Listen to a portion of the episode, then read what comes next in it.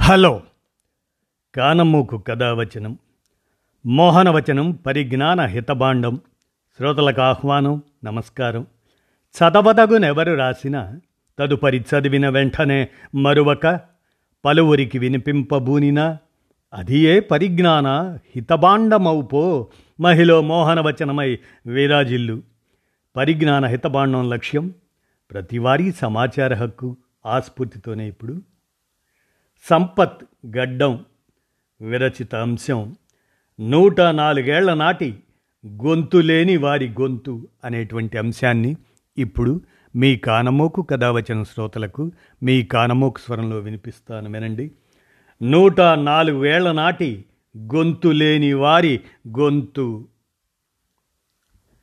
దళితుల కోసం మూక్ నాయక్ అంబేద్కర్ ప్రారంభించిన పత్రికకు నేటికి నూట నాలుగేళ్ళు అక్షర జ్ఞానం చైతన్యం లేని అణగారిన జీవితాలను మార్చి అందరికీ సమాన హక్కులు కల్పించేందుకు నిర్విరామ కృషి చేసిన బాబాసాహెబ్ అంబేద్కర్. మరోవైపు దళితులు మాట్లాడడమే నేరంగా ఉన్న రోజుల్లో వారి ఆవేదనను ప్రపంచానికి తెలిపేందుకు మూక్ నాయక్ అనే పత్రికను ప్రారంభించారు. దళితులు నోరు తెరచి తమకు చెందాల్సిన హక్కులపై మాట్లాడడానికే భయపడుతున్న ఆ రోజుల్లో మూగవారి గొంతు అనే అర్థం వచ్చేలా మూక్ నాయక్ అనే పత్రికని ప్రారంభించారు. ఇందులో అంబేద్కర్ దళిత జాతి ఉద్ధరణకు అవసరమైన అంశాలకు సంబంధించిన రచనలను ప్రచురించారు.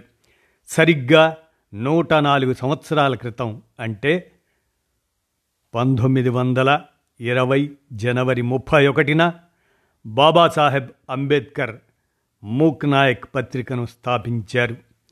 భారతదేశంలో తీవ్రమైన వివక్షను ఎదుర్కొంటున్న అణగారిన వర్గాల సమస్యలను యావత్ ప్రపంచానికి తెలియజేయడానికి అంబేద్కర్ ఎంచుకున్న అక్షర మార్గమే మూక్ నాయక్ పత్రిక.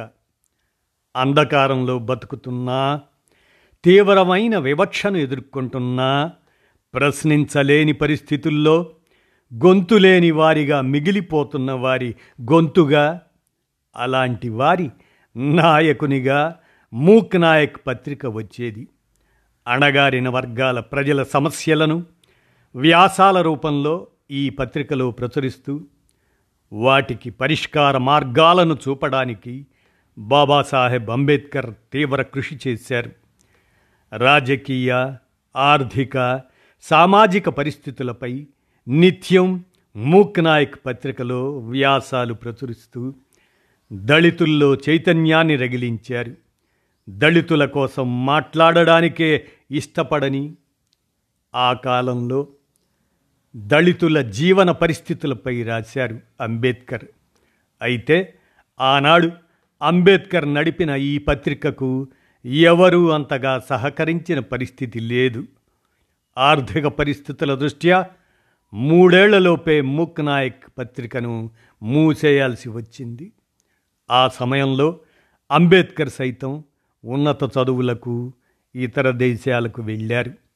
ఆ తరువాత కాలంలో పంతొమ్మిది వందల ఇరవై ఏడులో బహిష్కృత్ భారత్ అనే పత్రికను స్థాపించి తిరిగి అసమానతలపై చైతన్యాన్ని రగిలించే ప్రయత్నం చేశారు.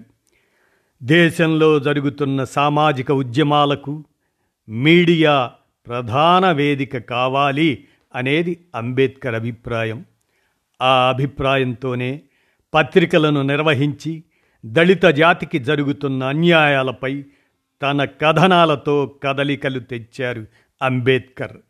అయితే అంబేద్కర్ కాలంలోనే అలానే నేటికి ప్రధాన పత్రికల్లో దళితులకు సంబంధించిన అనేక విషయాలకు సముచిత స్థానం దక్కడం లేదు.